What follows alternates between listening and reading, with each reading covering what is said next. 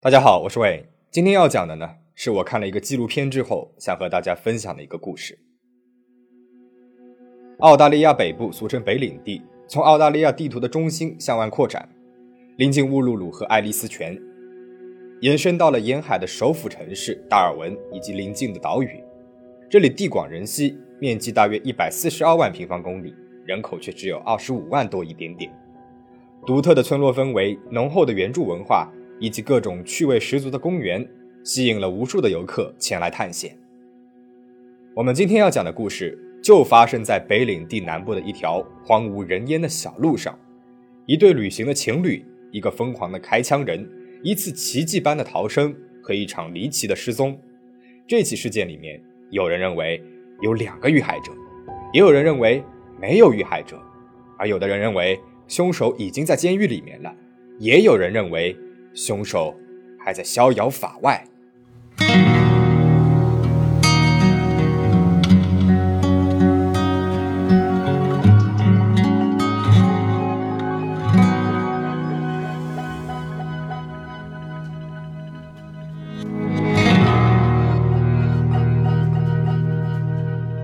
二零零一年七月十五号凌晨，北领地南部的巴罗西小镇附近的警察局来了一个卡车司机和一个年轻女孩。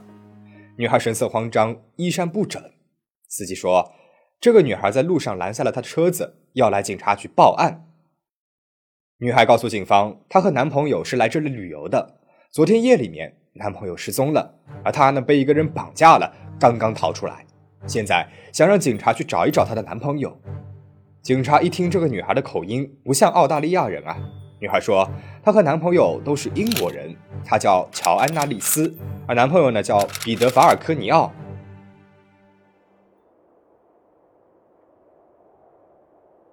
乔安娜和彼得来自西约克郡，俩人是在一九九六年在一家酒吧里面认识的。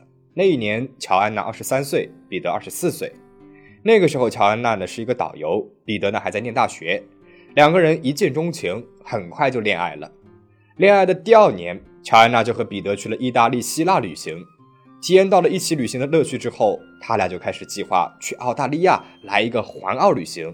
但是呢，他们的家人都不太同意，因为那个时候澳大利亚刚刚出了一个背包客杀手伊凡米拉特。尽管家里面人反对，二零零零年十一月十五号，乔安娜和彼得还是出发了。他们从英国出发，先后是去了尼泊尔、新加坡、马来西亚、泰国和柬埔寨。最后，在二零零一年一月一号抵达了澳大利亚的悉尼。这个时候，身上的钱呢也花了快差不多了，俩人就决定先在悉尼找一个工作，赚一点钱，然后再去环澳。乔安娜在一家书店里面找了工作，彼得呢在一家家具店工作。两个年轻人在这里认识了不少的朋友，参加各种聚会派对，十分的快乐。乔安娜甚至还想接下来就待在悉尼了，不去环澳旅行了。但是彼得呢，还是对接下来的旅行兴致盎然的，怎么也不同意。他想，怎么可以因为在悉尼的一时快乐，就放弃环澳旅游这么棒的一个体验呢？彼得各种劝说引诱，乔安娜最终呢，还是拗不过，同意前往下一个目的地。彼得花了一千八百澳币买了一辆有三十年车龄、橙色的露营车，车子虽小，但是五脏俱全，里面有一个小冰箱、一些厨房用具，还有一张小床。而且车子很可爱，乔安娜也很喜欢，只是车子太旧了，连八十码都开不上去。在俩人出发之前，我还要插一个小插曲，在悉尼的快乐时光里面，乔安娜和一个同样是来自英国的背包客走得很近，那个人名字叫尼克莱利。乔安娜和尼克暧昧了好几个星期，然后发生了关系。乔安娜后来说，她和尼克啊一共睡过两次，然后她就对这段关系叫停了。因为他马上呢就要和彼得去旅行了，而且他觉得对不起彼得。不过这件事情他从来没有和彼得提起过。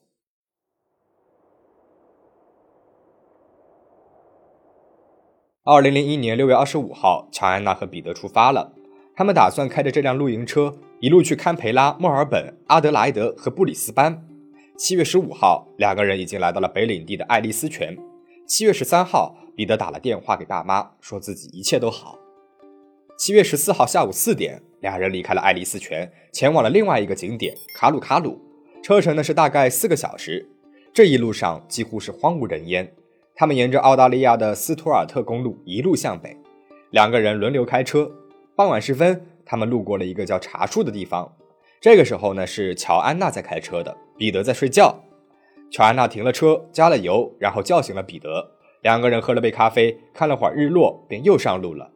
这回呢，轮到彼得开车了。离开茶树的时候，路旁边还有一团火在烧着。彼得呢，本来是想停下来看看怎么回事的。但是乔安娜的心里的感觉毛毛的，让彼得别多管闲事了，赶快上路吧。天色渐渐的黑了，乔安娜和彼得的小露营车在荒凉的路上行驶着，大概是七点半左右。彼得感觉后面有一辆白色的货车在跟着他们，因为他们的车子呢实在是太慢了。彼得想让个路，让对方先走，但是货车并没有加速，而是继续跟着他们。到了八点左右，货车跟了上来。货车司机朝他们打手势，好像是在示意他们露营车有一点问题。于是，彼得把车子开到了路边，停了下来。那辆货车也跟着停了下来。货车上下来了一个留着小胡子的四十多岁的中年男子，还戴着一顶棒球帽。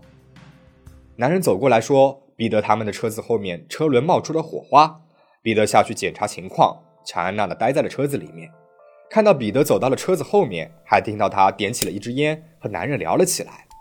彼得在车后朝乔安娜喊：“坐到驾驶座上，发动引擎，我看看是不是真的有火花。”乔安娜发动了引擎，突然她听到了“砰”的一声，她还以为是车子爆胎了呢。往车后看去，没有想到这个时候，一把枪抵在了她的太阳穴上，而拿枪的正是那个卡车上的男人。男人说：“双手抱头，头埋到膝盖里面。”乔安娜这会儿吓傻了，只能够听话。然后，男人用四根电线把乔安娜的双手绑在了身后，还想要捆住乔安娜的双脚。但是乔安娜渐渐意识到发生了什么，她不停地踢男人表示反抗。男人试了几次都不行，只能放弃了。然后他把乔安娜拽下了露营车，把她塞进了自己的货车里面，按在了驾驶座和副驾驶的中间。然后男人下了车。乔安娜发现副驾驶上面还坐着一只胖胖的斑点狗，但是狗没有叫。乔安娜在车子上面大叫彼得，但是男人在车外让乔安娜闭嘴，不然呢就杀了他。接着，乔安娜听见男人好像是在路上拖着什么东西，声音越来越远，然后就是死一般的寂静了。乔安娜意识到男人可能走远了，这或许是他逃跑的最后机会了。于是，他马上跳下了车，疯了一样的往路边的灌木丛跑去，找到了一处地方躲了起来。不一会儿。他就听见男人越走越近的脚步声，而且还有手电筒一直在照灌木丛。他把头埋到了最低，屏住了呼吸，身体因为害怕忍不住的发了抖。据乔安娜后来说，男人一共经过他三次，幸好都没有发现他。然后他就听见了男人上了卡车，发动了引擎。乔安娜稍稍舒了一口气，心想：这会儿他应该要走了吧。没有想到，男人把卡车转了一个方向，朝灌木丛里面这边打开了车的远光灯，照向了灌木丛。但是幸好啊，车灯刚刚好照在了乔安娜的右边的灌木丛，没有照到乔安娜这边来。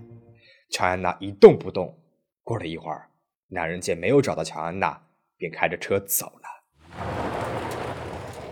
虽然男人走了，但是乔安娜害怕他还会回来，一直在灌木丛里面。躲了整整五个小时。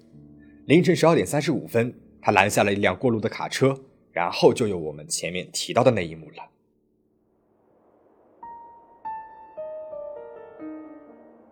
警察局里面听完乔安娜的描述，警方注意到的第一个细节就是乔安娜当时的状态。虽然她手腕上有些擦伤和淤青，但是她穿着短袖、中裤和凉鞋，在灌木丛里面奔跑躲藏了这么久。身上却没有刮伤，这很不可思议。天一亮，警方来到了乔安娜说的地方，寻找彼得和那个男人。乔安娜和彼得的露营车就停在灌木丛里面，路边还有一滩血迹。后来证实，这一滩血迹是彼得的。警方立刻封闭了这段路，仔细寻找线索。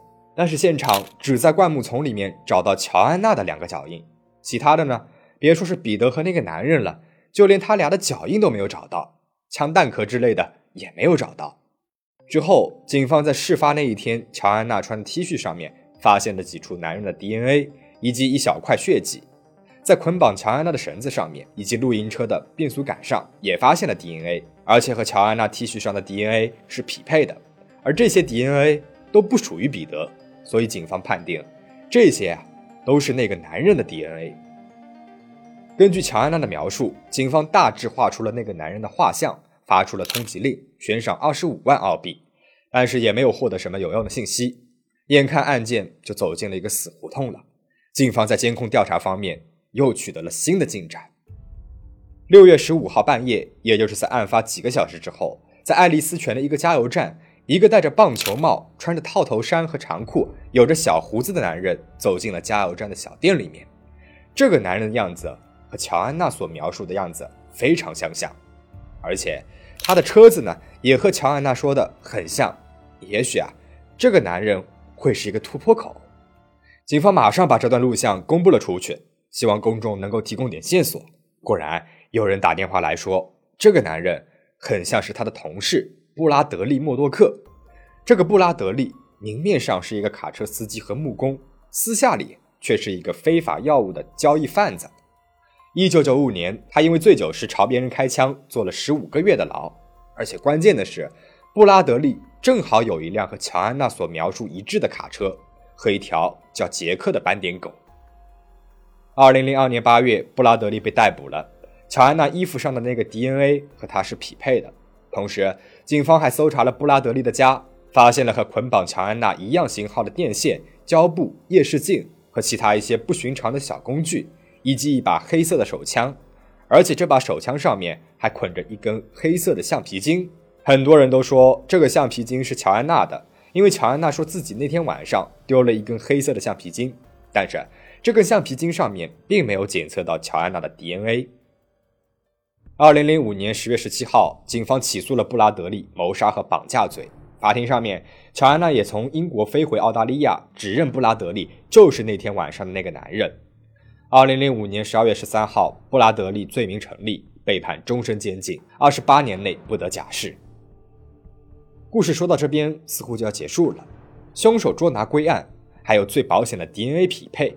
听起来一切都是合情合理的，但是还是有很多人，包括很多媒体，并不相信布拉德利就是凶手。他们认为，真正的那个凶手还在逍遥法外，那个人正是彼得的女朋友乔安娜，因为乔安娜她有太多的疑点了。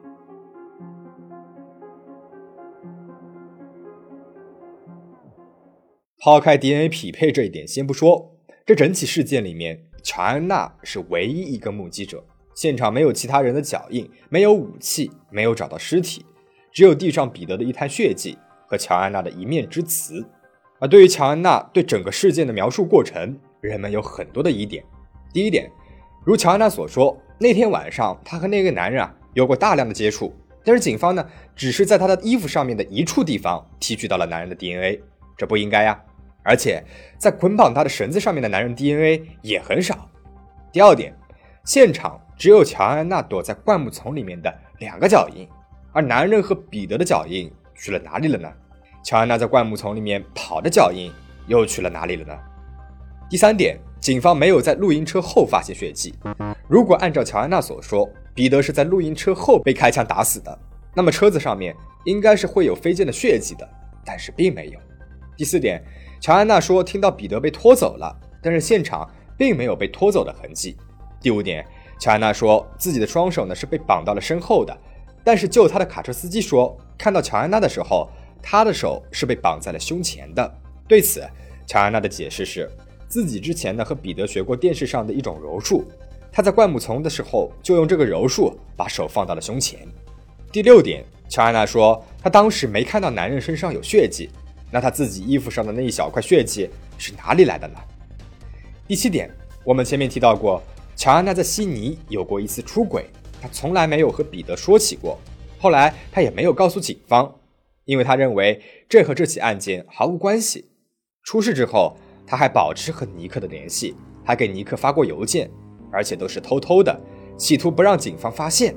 所以，有没有可能是彼得发现了乔安娜，给他戴了绿帽子？两个人感情不和，争吵了起来，可能是慌乱之中，也可能是故意。乔安娜杀死了彼得呢？澳大利亚媒体是这种推测的坚定拥护者，因为案件发生之后，乔安娜很抗拒在公众前露面寻求帮助。在一次新闻发布会上面，乔安娜想要公众一起帮助寻找彼得的恳求书，也是由彼得的哥哥保尔念的。乔安娜自己呢，拒绝和媒体对话，而且这场发布会上面，乔安娜穿了一件粉色的背心。媒体认为，她的男朋友都失踪了，自己呢又刚刚虎口逃生，又是新闻发布会这样的场合，她穿了一件很可爱的粉色背心，实在是有点奇怪。她到底在想什么呢？媒体对于这件事情的报道可以说是铺天盖地的，而且还放大了乔安娜所说的每一句话。他们认为是这个穿着粉色背心的英国妞害死了自己的男朋友。在另外一场新闻发布会上面，乔安娜表达了自己对媒体的厌恶，说媒体啊都是骗人的鬼，一个字都不要相信。That distort the truth and doubt my story, misquote me, and um, making up false. accusations and stories。这些憎恨媒体的话又被媒体报道了出去。很快，通过媒体的报道，乔安娜就从一个刚刚失去男朋友、死里逃生的勇敢女性，变成了一个来澳洲旅行、涉嫌和男友失踪有关的嫌疑人。二零零二年四月，在布拉德利被逮捕之前，乔安娜在英国接受了一个采访。主持人问乔安娜是不是杀死了彼得，她笑着说：“没有。” Can I ask you, did you kill Peter Thacker? no. Have you any idea who did? No. 接着，主持人又让乔安娜描述彼得是什么样的一个人。Can you tell me what Peter was like as a person? Um, it's really difficult to talk about Peter. Before I start crying, um, He's the nicest person I've ever met. 这个采访一播出， 乔安娜在采访当中的一些肢体语言和表情语气，让很多人都怀疑她没有在说实话。后来，布拉德利被逮捕了，警方拿了一堆嫌疑人的画像去英国让乔安娜辨认，乔安娜一眼就指认出了布拉德利。但是，也许这是因为几个月之前媒体已经把布拉德利的照片公布在网上过了。乔安娜很有可能是受到了那个新闻的影响，才选中的布拉德利。那么这起事件最重要的物证其实就是匹配的 DNA 了。但是最让人怀疑的也是这个 DNA。乔安娜和凶手有过大量的身体接触，以及捆绑乔安娜的绳子也是凶手拿出来的。那么按道理，衣服和绳子上应该留有凶手大量的 DNA，但事实是只提取到了少量的 DNA，而且和布拉德利都是匹配的。有人猜测，有没有可能是衣服和绳子已经被污染过了呢？比如，审讯布拉德利的那个时候，这两样物证已经被他碰过了，所以留下了他的 DNA。而另外，人们发现那个加油站的监控视频里的男人个子很矮，但是布拉德利他身高一米九，是一个大个头，明显身形是并不匹配的。布拉德利也一直坚称自己不是凶手，他后来多次上诉都被拒绝了。那场庭审结束之后，乔安娜就马上飞回了英国。二零零六年，他出版了一本书，是讲自己这一段经历的。而彼得的尸体一直到现在都没有被找到。那么真相到底是怎么样的呢？或许会一直深埋在乔安娜的心里了。这起事件到这边就讲完了，你是怎么看的呢？欢迎在评论区留言讨论。如果你喜欢今天的故事的话，不要忘记订阅我的频道。每周我都会为大家带来精彩的故事。最后，请大家保持警惕，保持安全。我们下期再见。如果你喜欢今天的故事，欢迎一键三连。每周我都会为大家带来精彩的故事。最后，请大家保持警惕，保持安全。我们下期再见。